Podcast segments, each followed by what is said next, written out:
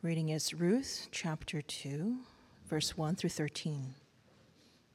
Now, Naomi had a relative on her husband's side, a man of standing from the clan of Elimelech, whose name was Boaz. And Ruth, the Moabite, said to Naomi, Let me go to the fields and pick up the leftover grain behind anyone whose eyes I find favor. Naomi said to her, Go ahead, my daughter. So she went out, entered a field, and began to glean behind the harvesters. As it turned out, she was working in a field belonging to Boaz, who was from the clan of Elimelech. Just then, Boaz arrived from Bethlehem and greeted the harvesters. The Lord be with you. The Lord bless you, they answered. Boaz asked the overseer of his harvesters, who is that young woman belong to? The overseer replied, She is the Moabite who came back from Moab with Naomi. She said, Please let me glean and gather among the sheaves behind the harvesters. She came into the field and has remained here from morning till now, except for a short rest in the shelter.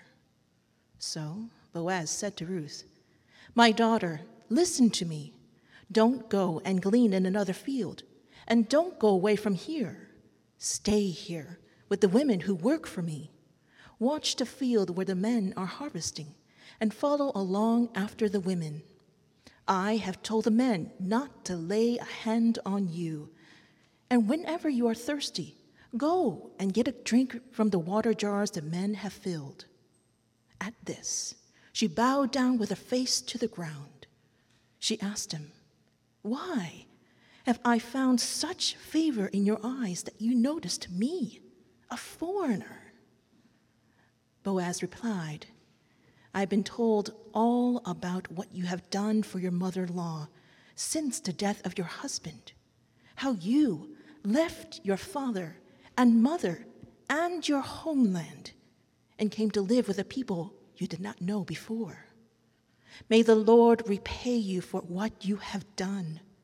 May you be richly rewarded by the Lord, the God of Israel, under whose wings you have come to take refuge. May I continue to find favor in your eyes, my Lord, she said.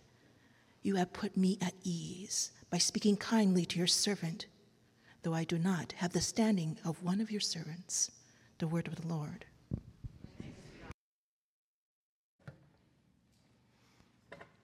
The Lord be with you. I just put my sermon in upside down. Who knows what might happen from here? Today's story is a story of love. It begins with this statement God has a plan for your life. Have you ever heard that before?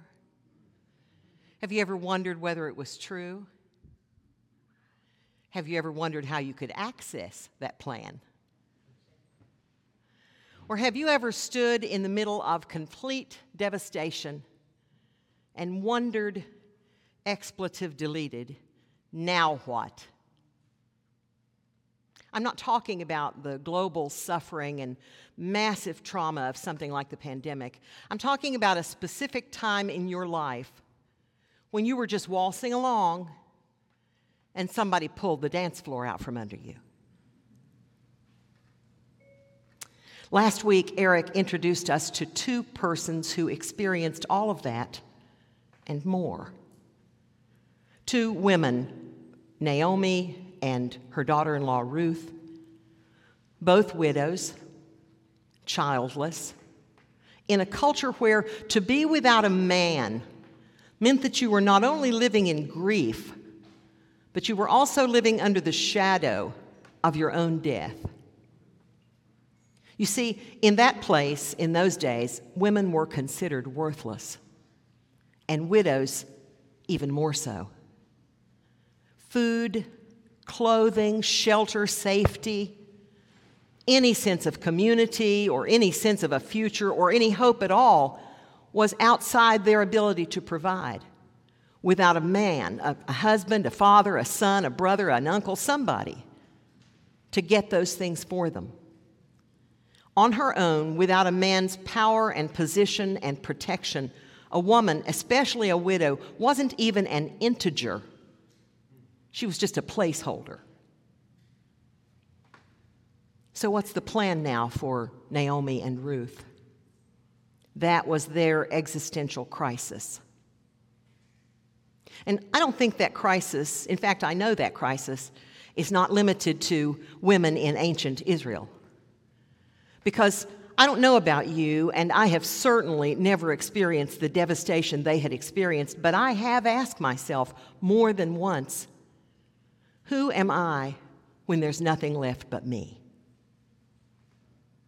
Who am I when there's nothing left but me? Well, the answer to that question depends on whom you ask. If you ask Naomi, whose life had been damaged apparently beyond repair, I don't think she would have known what to say. You see, the entire foundation of her life, her culture, her family, her people, was built on confidence in the unfailing love of God for his people.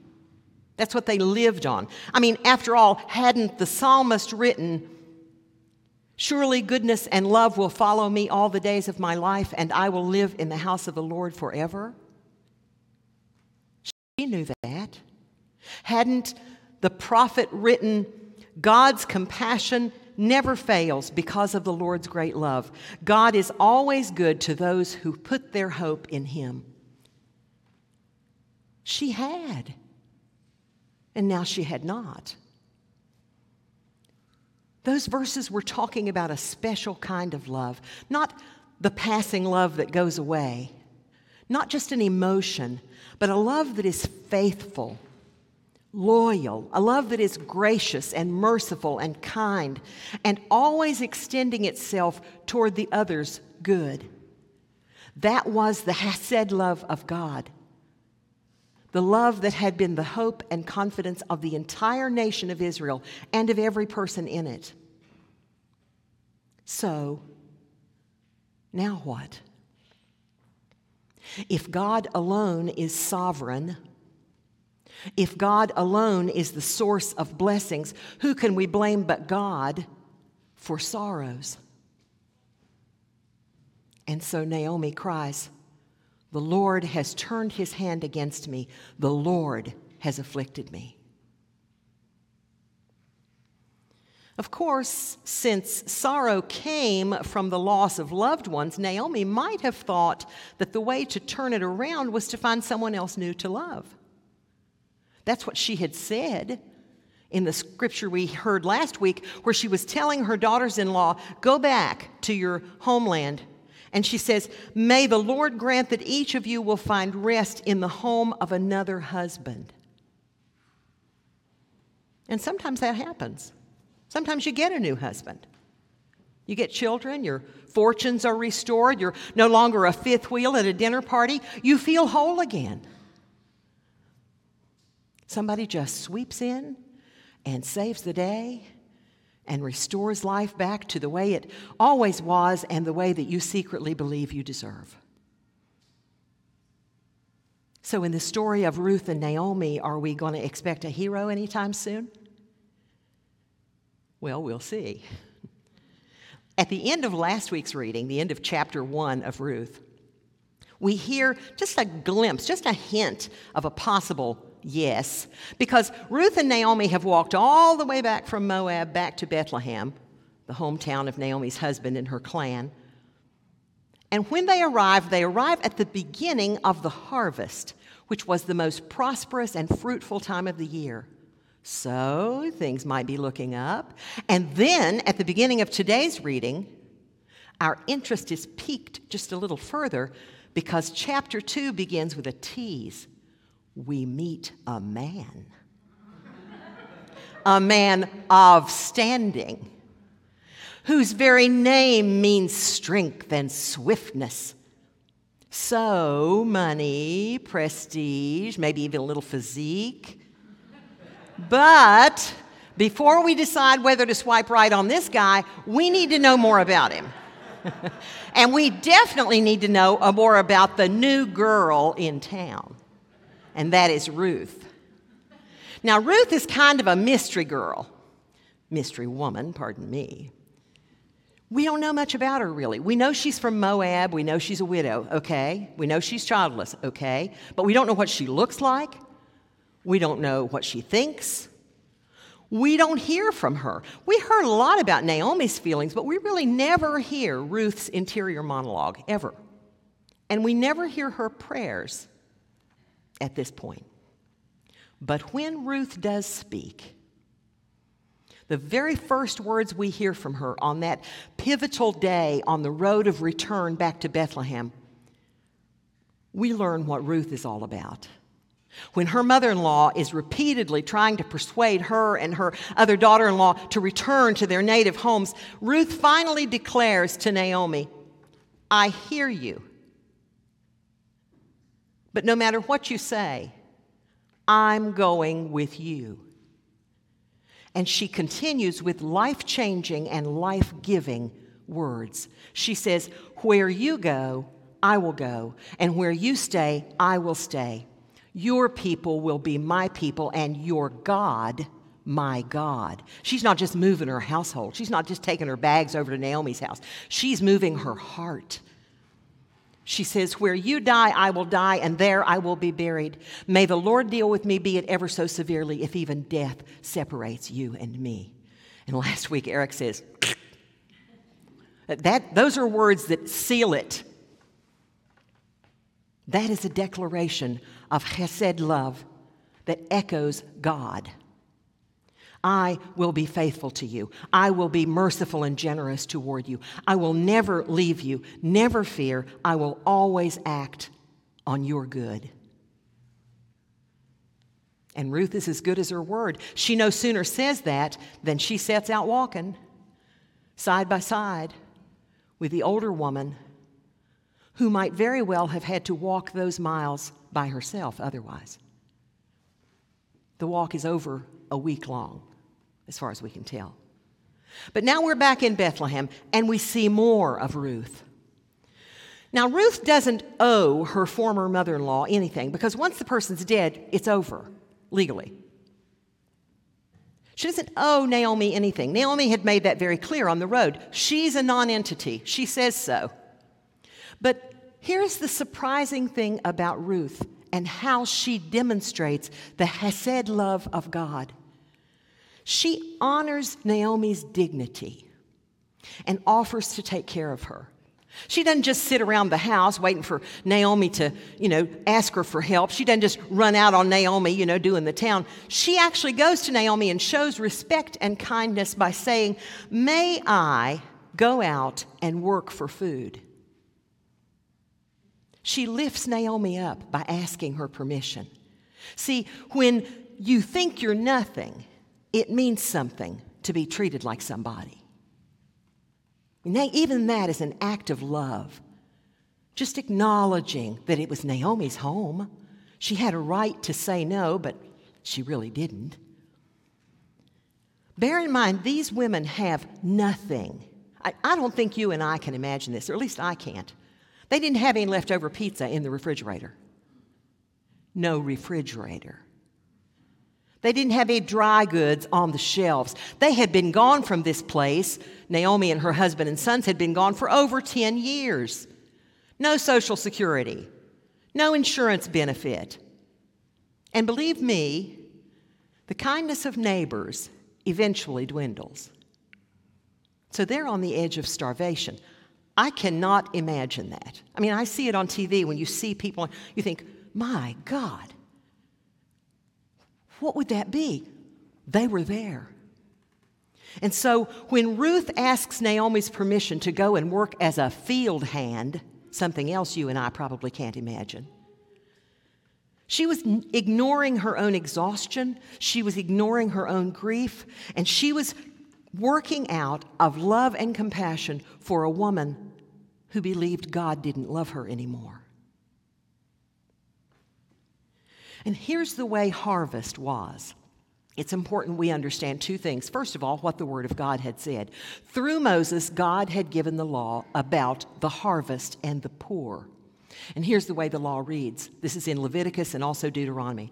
Now, when you reap the harvest of your land, you shall not reap to the very edges of your field. And when you overlook a sheaf, do not go back to get it. Leave it for the foreigner, the fatherless, and the widow, so that I, the Lord your God, may bless you. That was the law of God. That was the law of the land. Every man who owned land, and every man owned land, every man who owned land knew that law. And then here's how the harvest process went. This is the next thing we need to understand. The harvesting process was like this. First of all, when the fields were ripe, of course, hired men would gather, they would walk the fields and gather grain up in armfuls and sickle it off at the base, cut it down and lay it down. And then after them, hired women would go through and bind up those bundles into sheaves. That's what the word sheave means sheaf, sheaves and the sheaves would be taken to the threshing floor where they would be winnowed and sifted. It's a long process. And only after that were the gleaners, the foreigners, the fatherless, the widows, allowed to come through and pick up whatever was left. That's the way it was. So when Ruth gets to the field, she can tell by looking that she and Naomi are going to need more than the leftovers to survive. Well, she doesn't have anything to give at this point except something she wasn't supposed to give. In ancient Hebrew, the word widow means one without voice, unable to speak. And so, widows in ancient Hebrew society were supposed to be silent. But Ruth spoke up. She used what she had, her words, out of love for Naomi, out of a desire to keep her alive. She goes to the foreman and says, Please let me glean with the hired women. See where she puts herself there? She moves herself from here to here. Now, we don't know whether Ruth didn't know the law. I mean, she was a foreigner or whether she was just being bold, but her request was a surprising and bold request. It took a lot of courage to go up to that man and say, Let me do more than the law allows. I don't think I can grasp, I hope you can't because I hope your experience hasn't included this, but the physical labor that Ruth was letting herself in for. We used to sickle our front yard, or men did, when I was a child. People used sickles and scythes. We didn't have lawns, we had stuff. Sickling is hard. And even if you weren't if you were picking up, you're bending down, you're picking up. You're bending down, you're picking up. I got to stop. You know, that's, that's too much. You know, I can't do any more of that. She was doing it all day. And then carrying the sheaves to the threshing floor, and then winnowing and sifting, and then carrying the grain back to Naomi. She was doing that for 10 or 12 hours at minimum in the hot sun. This isn't a light labor, this is a lot. I can tell you from personal certainty that no young new widow wants to spend 10 or 12 hours a day at hard labor. What you want to do is lie in the bed, not caring whether you eat or drink, not caring whether you live or die. You just want to turn But that's not what Ruth did. She sacrificed because Hesed is surprising, but it's also sacrificial. She got up and went out out of love. So I'm going to leave her working for a little while, and I want to get back to man, okay? It's important because we have to wonder is Ruth just going to be her own superhero, or is there still some work for a man to do? What do you think? I think so. And here's the first thing I love about Boaz, and you're going to love this too. The first thing I love about Boaz is that we meet him on the strength of his character, not the shape of his abs. I just love that. Right away, we know who Boaz is, even in an unillustrated version of the Bible. And here's how you can tell because as it turns out, Ruth is working in Boaz's field. The as it turns out is something we'll talk about in another sermon later on down the road. But the as it turns out, Ruth is working in Boaz's field. Just listen to the greeting between Boaz, the owner, and the people working for him.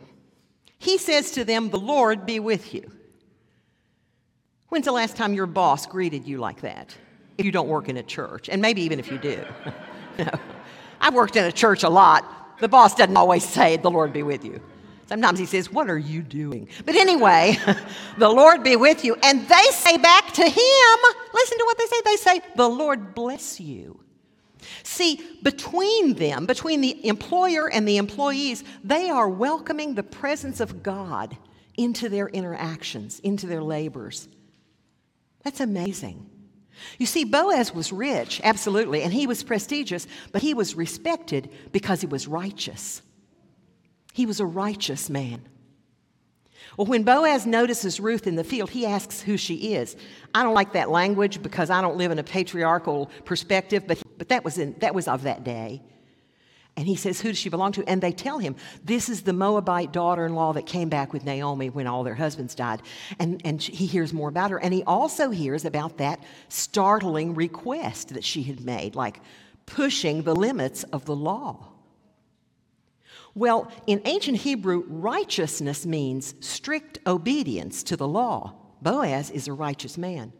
But hesed means going beyond obedience all the way to grace. So when Boaz hears her request, that's what he does. He goes even further than the amazing stretching request she had made. He says, Not only can you, are you allowed to, may you glean with my women, when you should have been way back there at the end of the line. You can drink from the water that's been provided for them. And I've told the men not to bother you, literally, not to touch you. And I don't want you to go anywhere else. Keep working in my field. Now, if you watch a lot of romantic comedies, you might be concluding that Boaz is interested in Ruth. But I'm going to be serious with you. When you read scripture, sometimes you bring that into the text. That says more about you than the text.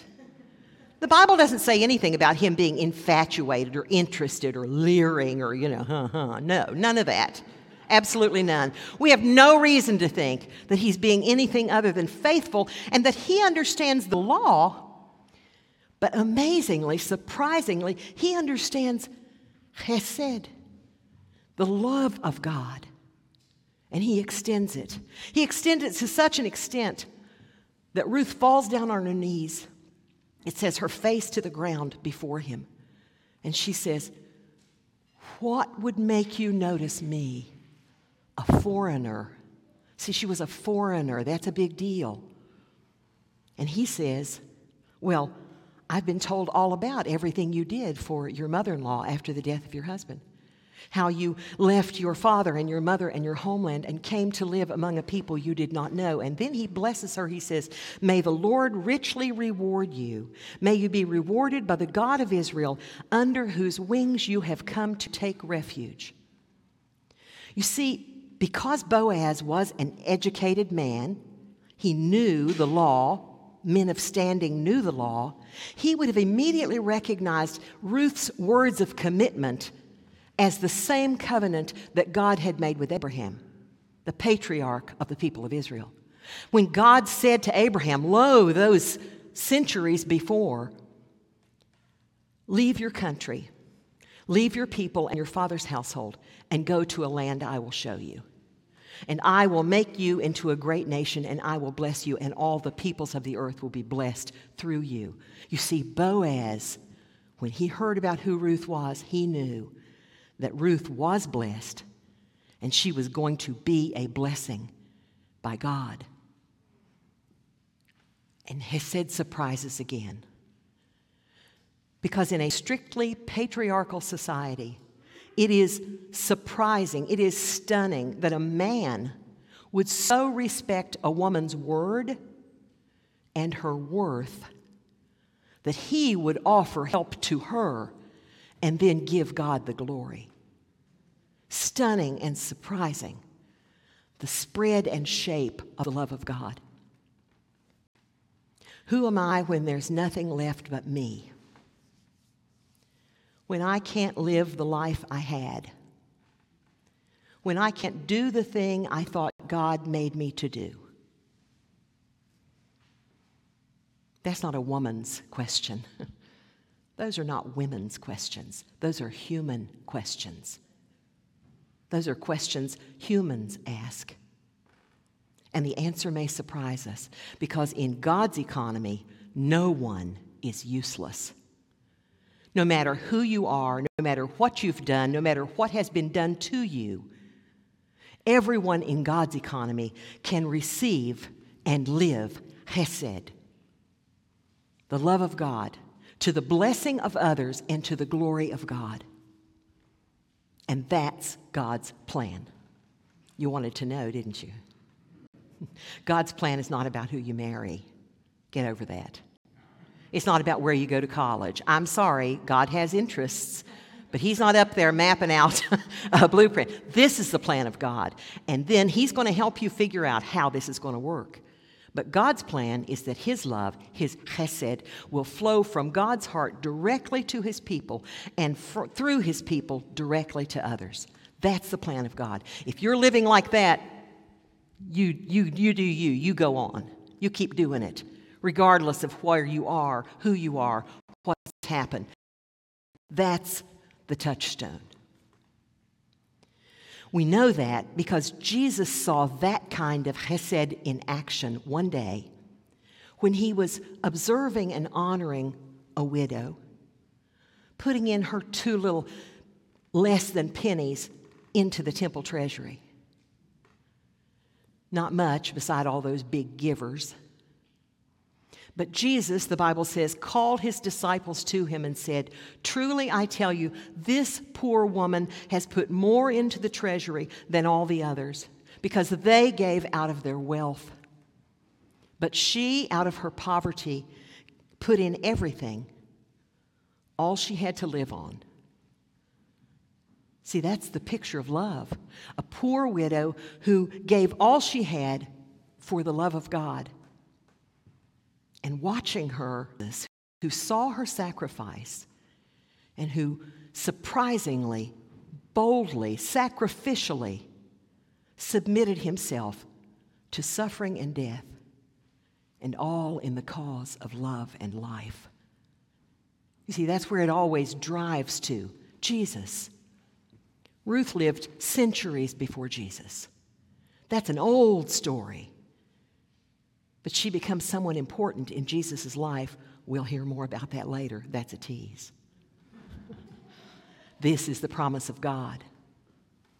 Though the mountains be shaken, I love that mountain imagery. Though the mountains be shaken and the hills be removed, yet my unfailing love for you, God says, will not be shaken. Woo, glory. glory, as they used to say back when I was little we can trust God's love because, in Eric's immortal words, it never gives up, it never lets go, it never lets you down. Thanks be to God. Amen.